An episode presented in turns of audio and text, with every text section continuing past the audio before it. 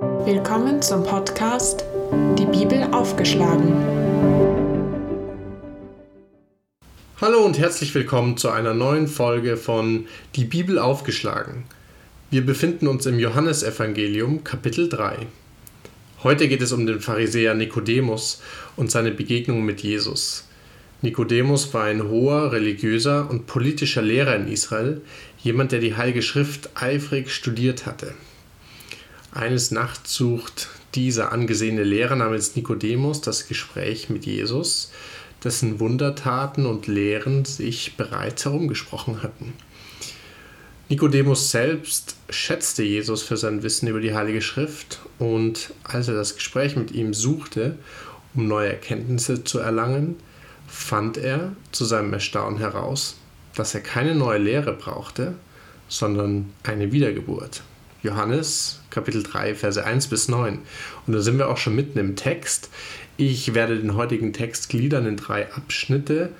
Den einen nenne ich im Schutz der Finsternis, den zweiten das Gebot der Wiedergeburt und den dritten Abschnitt Wandeln im Licht. Fangen wir gleich mit dem ersten Abschnitt an, im Schutz der Finsternis. Ich lese einmal den Bibeltext vor, Johannes Kapitel 3, Verse 1 bis 3.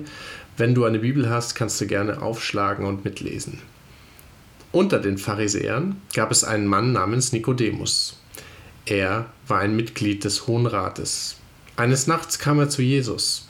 Rabbi, sagte er, wir wissen, dass Gott dich als Lehrer zu uns gesandt hat, denn niemand kann die Wunder tun, die du vollbringst, wenn Gott sich nicht zu ihm stellt. Darauf erwiderte Jesus, ich versichere dir, Nikodemus, wer nicht neu geboren wird, kann Gottes Reich nicht sehen und erleben. Nikodemus eröffnet sein Treffen mit Jesus mit einem krassen Statement, nämlich wir wissen, dass Gott dich als Lehrer zu uns gesandt hat. Doch wenn Nikodemus und der Hohe Rat das erkannt hatten, warum musste er Jesus dann zu zweit und in aller Dunkelheit treffen. Er hätte ihn auch in aller Öffentlichkeit treffen können und das bekennen. Aber vielleicht war er noch nicht bereit dazu. Nikodemus, habe ich schon gesagt, ist jemand, der die Heilige Schrift rauf und runter studiert hatte seit seiner Jugend, der die Schrift wirklich gut kannte. Und dieser Mann bekennt nun, dass Jesus Christus ein von Gott gesandter Lehrer sein muss, Allerdings traut er sich das nur im Schutz der Dunkelheit zu, wenn niemand hinsieht oder hinhört. Ob Jesus wohl auch der verheißene Messias ist, das hat sich Nikodemus sicherlich gefragt. Er erinnert sich an viele Vorhersagen aus der Heiligen Schrift, die über den Messias getätigt werden. Und ich nehme mal an, als weiser Mann möchte er sich ein eigenes Bild machen und Jesus Standpunkt zu theologischen Fragen mal auf den Prüfstand stellen. Jesus, der Nikodemus Herz genau kennt und versteht, welche Lehre ihm wirklich fehlt oder welche Erkenntnis ihm wirklich fehlt, lenkt das Gespräch in eine ganz andere Richtung. Statt über verschiedene Bibelauslegungen und Weissagungen zu sprechen, weist der Nikodemus auf eine geistige Wiedergeburt hin. Und so kommen wir auch schon zum zweiten Abschnitt aus diesem Kapitel, dem Gebot der Wiedergeburt. Wie das nämlich vor sich geht, das lesen wir in Johannes Verse 3 bis 5 und äh, Verse 9 und 10. Ich lese mal vor. Ab Vers 3.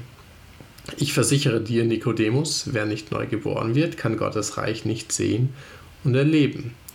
Verständnislos fragt der Pharisäer, wie kann jemand neu geboren werden, wenn er schon alt ist? Er kann doch nicht wieder in den Mutterleib zurück und noch einmal auf die Welt kommen.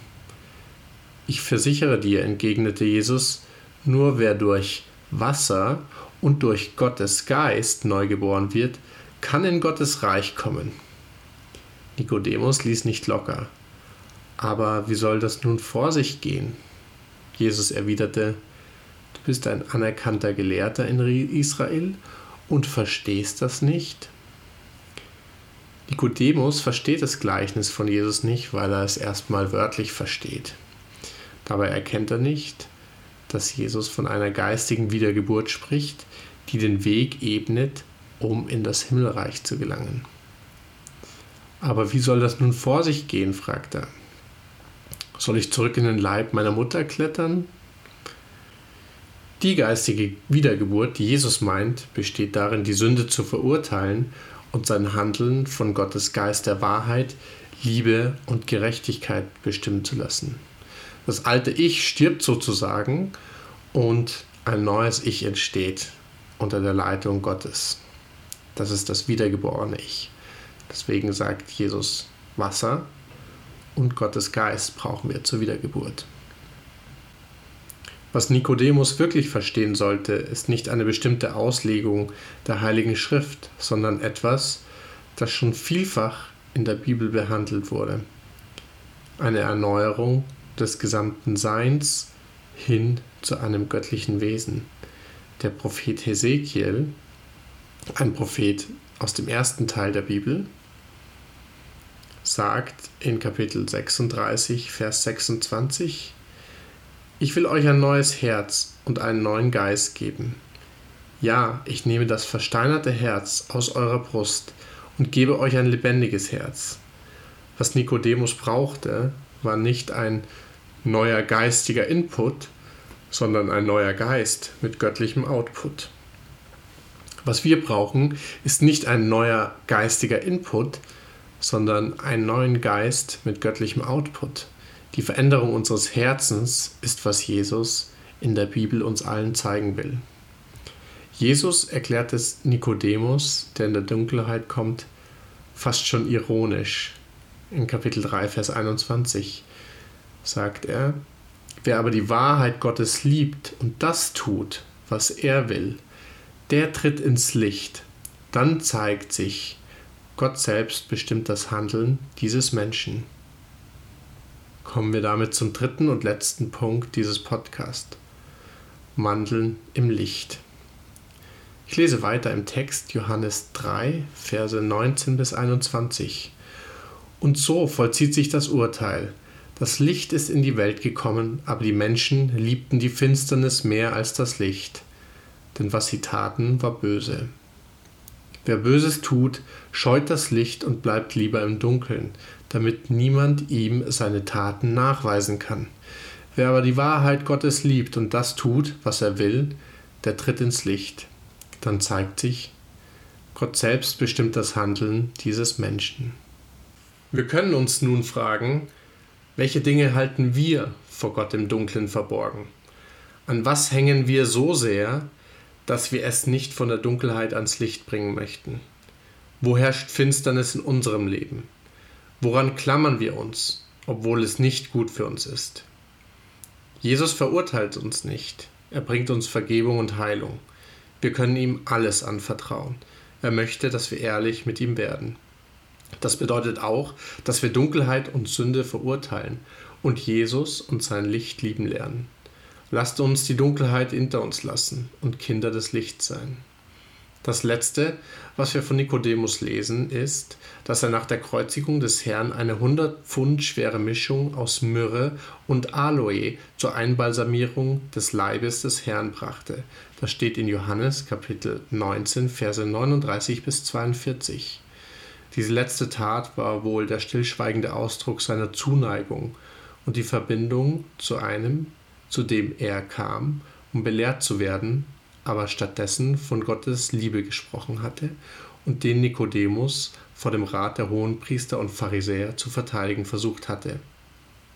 Wenn du noch Fragen hast, dann schreib mir gerne an meine E-Mail-Adresse in der Beschreibung.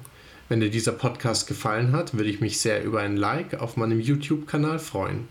Abonniere meinen Kanal Die Bibel aufgeschlagen, um keine neue Folge zu verpassen.